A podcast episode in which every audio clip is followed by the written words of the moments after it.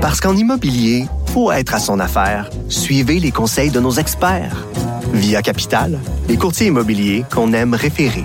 Bonne écoute.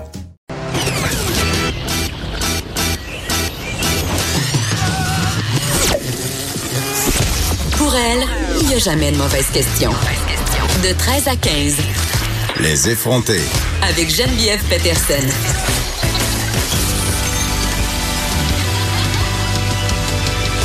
Cube Radio.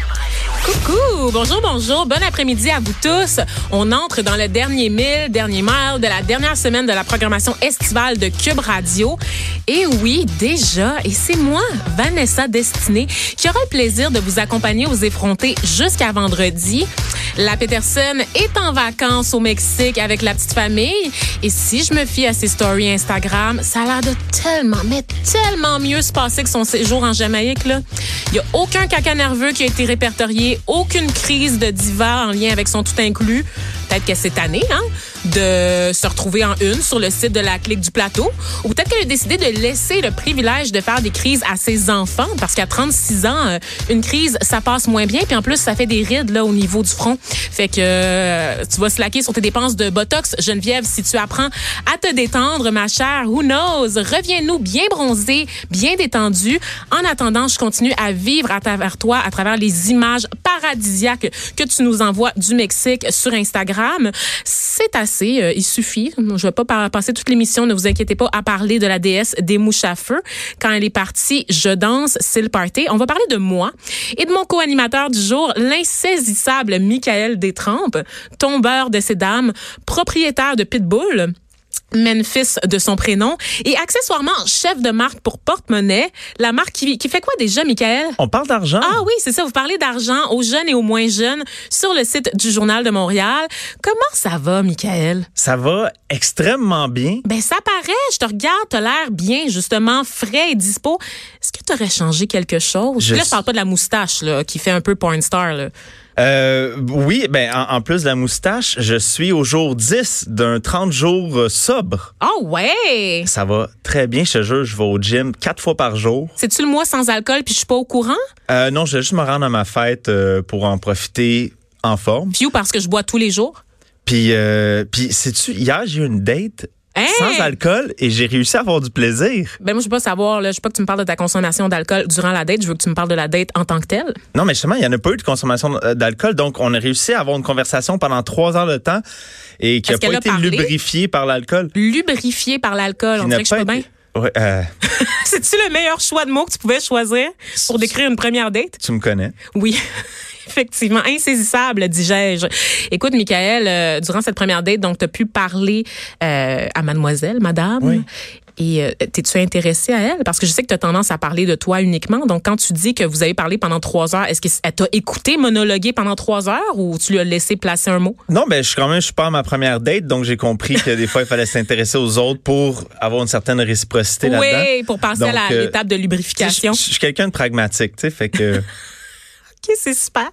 Tu me demandes pas comment je vais, moi, Michael? Mais toi, comment tu vas? Ben écoute, je suis tellement heureuse parce que crise du logement est résorbée, en tout cas dans mon cas, parce que c'est pas vrai pour les familles qui sont encore à la rue au moment où on se parle, Michael. Euh, C'est, vraiment, ça se poursuit encore la crise du logement un peu partout au Québec. Mais toi, t'as trouvé de quoi de beau? J'ai trouvé quelque chose qui fait mon affaire, un 2,5 à 785 dollars. Euh, c'est pas la peine, chers auditeurs qui habitez en région, de me rappeler que vous pouvez vous louer une maison complète avec cour arrière et piscine creusée pour ce montant-là par mois. Je le sais déjà, mais malheureusement, j'ai fait le choix de vivre à Montréal. C'est là qu'il y a de la job pour les ethnies comme, comme moi.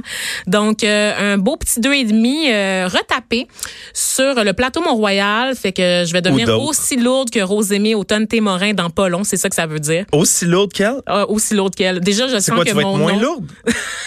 Non. OK.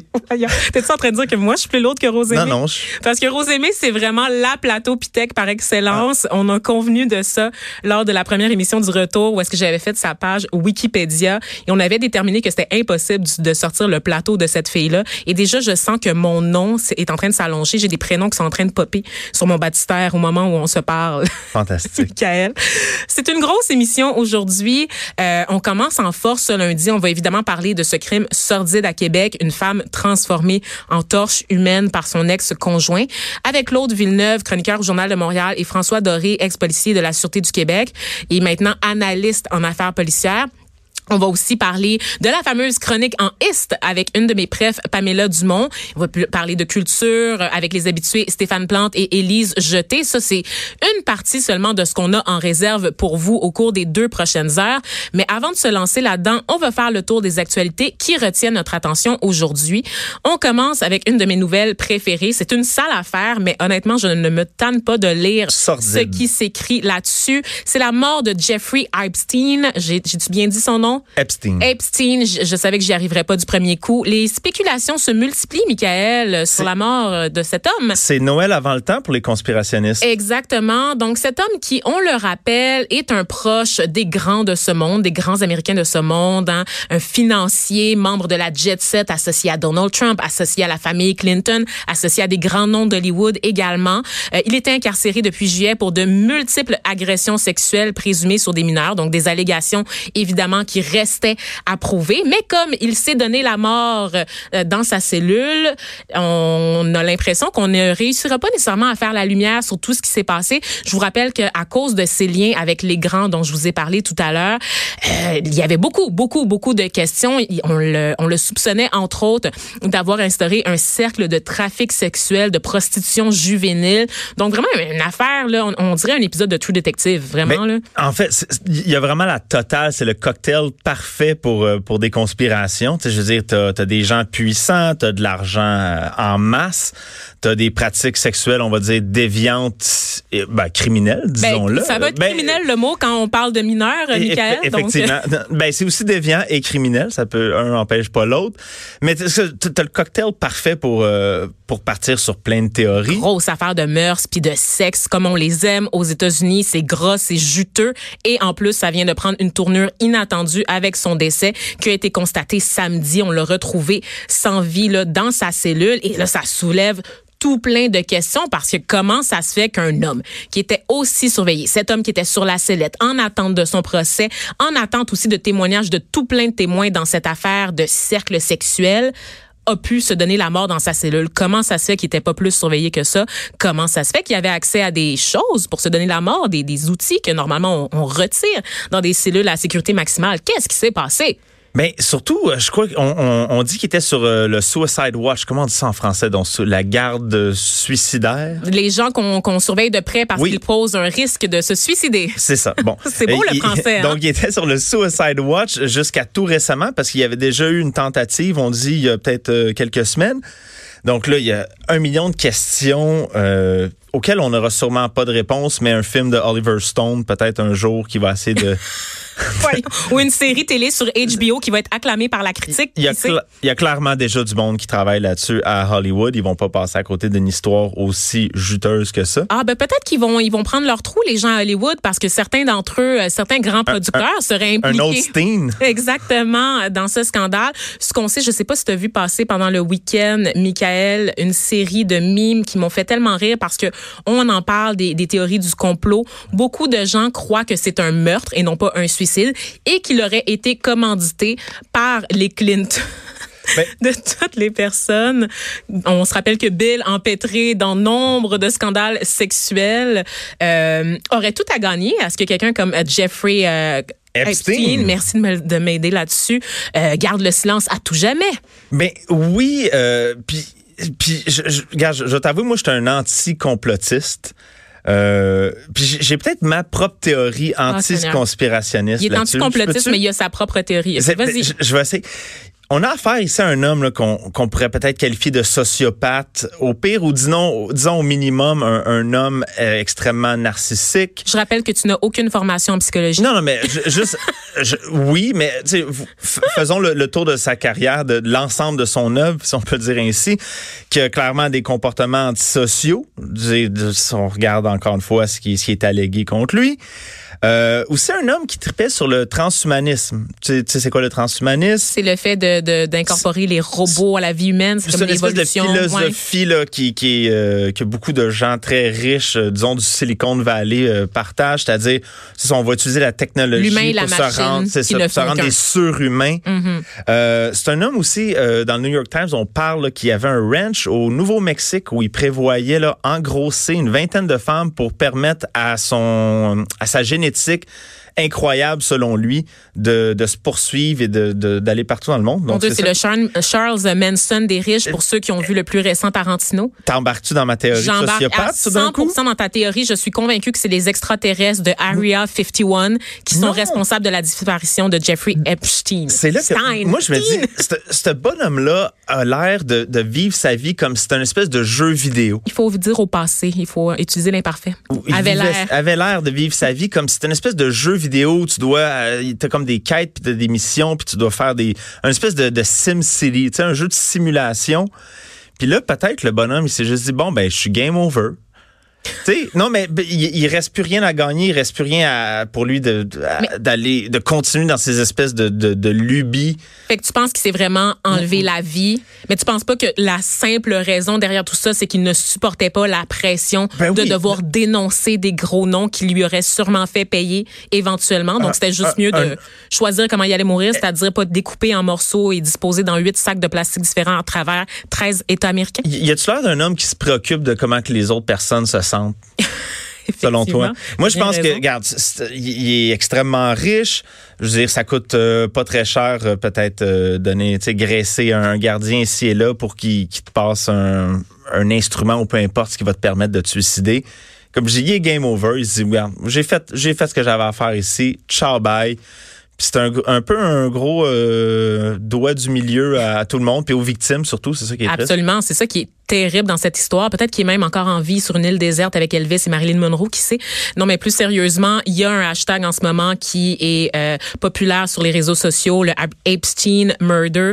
Euh, des gens qui ne croient pas la théorie officielle des autorités qui disent qu'il se serait donné la mort. Euh, ce qu'on sait, c'est que les, une autopsie va être pratiquée sur le corps au cours des prochains jours. On va également ouvrir une enquête pour déterminer comment ça se fait que les autorités euh, ont pas euh, respecté euh, les règles de garde en fait qui garantissaient la sécurité euh, de cet individu-là pendant pendant euh, son séjour en, en cellule. Donc euh, on n'a pas fini d'entendre parler de cette histoire-là, Michael, et c'est évidemment un dossier qu'on va continuer à suivre parce que c'est un feuilleton. C'est un feuilleton à l'américaine en plus. Ça- je pense qu'on qu'on n'aura jamais vraiment une fin. euh, Satisfaisante? Ben non. je Mais il y a quelqu'un qu'on qu'on recherche activement en ce moment et dont le nom m'échappe euh, rapidement, vite comme ça, là, si je vais conclure là-dessus. Son ex-conjointe qui euh, a Oui. partagé sa vie pendant une quinzaine, voire une vingtaine d'années, qui l'aidait aussi, qui l'a aidé à construire cette espèce de cercle de pédophiles.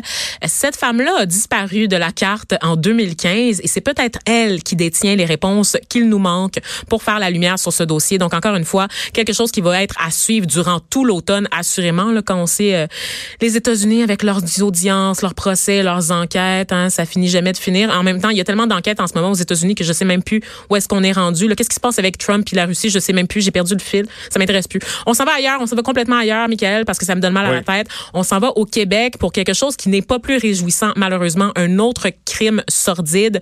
T'as vu euh, passer cette nouvelle. C'est impossible de l'avoir manqué.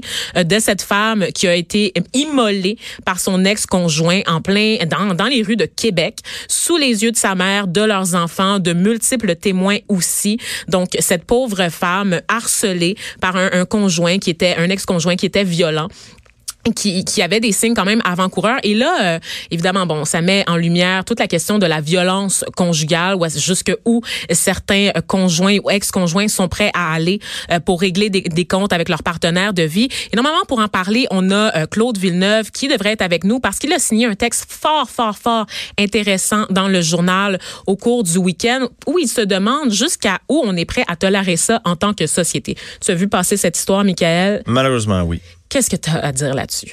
Euh, Qu'est-ce qu'on peut dire là-dessus? Qu'est-ce qu'il y a à rajouter? À chaque deux mois, chaque mois, il y a une histoire de violence conjugale. Il y a une femme qui souffre, qui est mutilée, qui est, qui est tuée par un ex-conjoint violent. Et on dirait que on n'est pas capable d'intervenir en tant que société.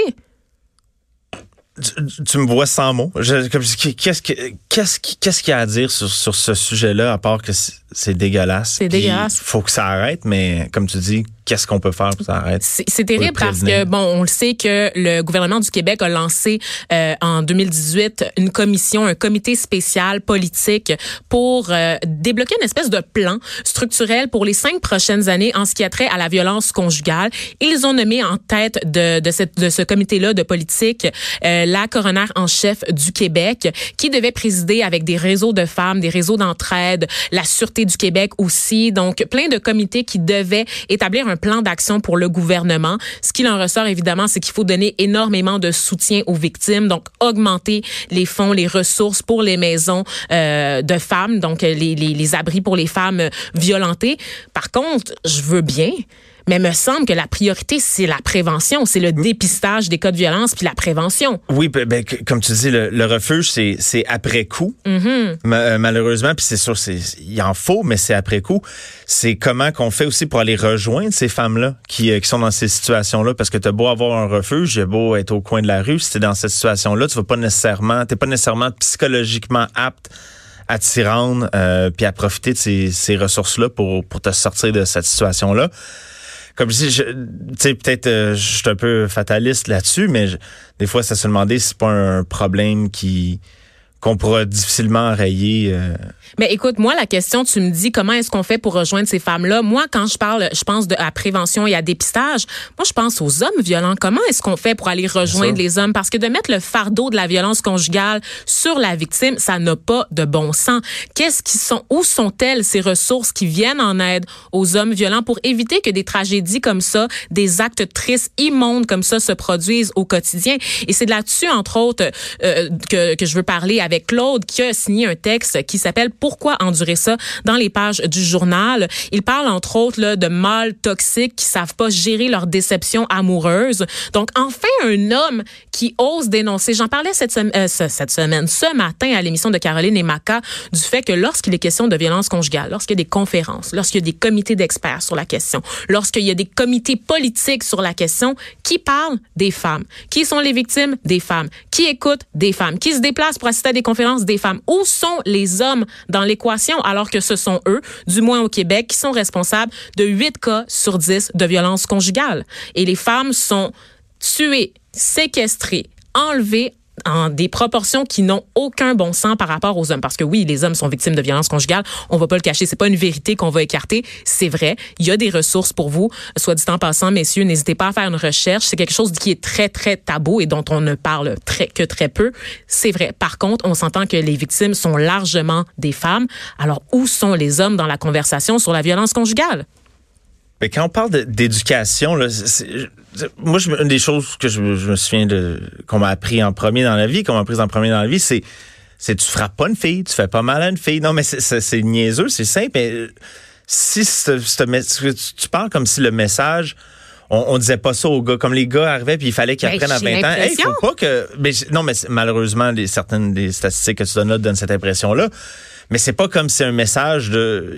Le message de il faut pas violenter les femmes existait pas. Je c'est quelque chose qu'on apprend très jeune quand on est garçon. Normalement, dans la plupart des, situations familiales, n'importe quel parent dit ça. Non, non, tu frappes pas ta petite sœur, tu frappes pas ta petite voisine. Donc, ça, mais est-ce que tu n'as pas l'impression que ça se perd? Parce que avoir les cas euh, de violence conjugale qui se multiplient dans l'actualité, et là, évidemment, bon, il y a ce cas à Québec où on rappelle que l'ex-conjoint a été arrêté hier. Je refuse de prononcer son nom. Je ne lui donnerai pas ça. Quand j'aurai le nom de la victime, j'en parlerai, mais il n'y a pas question que je prononce le nom de son agresseur en ondes. Euh, est-ce que tu n'as pas l'impression que qu'il y a de plus en plus de cas? Quand je regarde dans l'actualité, je vois beaucoup de jeunes couples. On se rappelle hein, de cette fille-là qui avait appelé à l'aide la police Sur la rive sud. sur là. la rive sud, qui avait été escortée par la police, puis il a fallu une fraction de seconde pour que son ex, la, la poignarde, lui donne, lui assène des coups de couteau, presque sous les yeux de la police. On a eu un autre cas aussi récemment, mon Dieu, les cas m'échappent parce qu'il y en a tellement, puis ils finissent tous par se ressembler, où des jeunes hommes violentent leur jeune conjointe. Il y a quelque chose qui s'est perdu dans l'éducation des garçons. Mais- que je me trompe? C'est quoi qu'on. Qu'est-ce qu'on pourrait ajouter à la, à la prévention? C'est quoi qu'on pourrait faire de plus? Est-ce qu'il faut des cours au secondaire de, sur, sur la non-violence?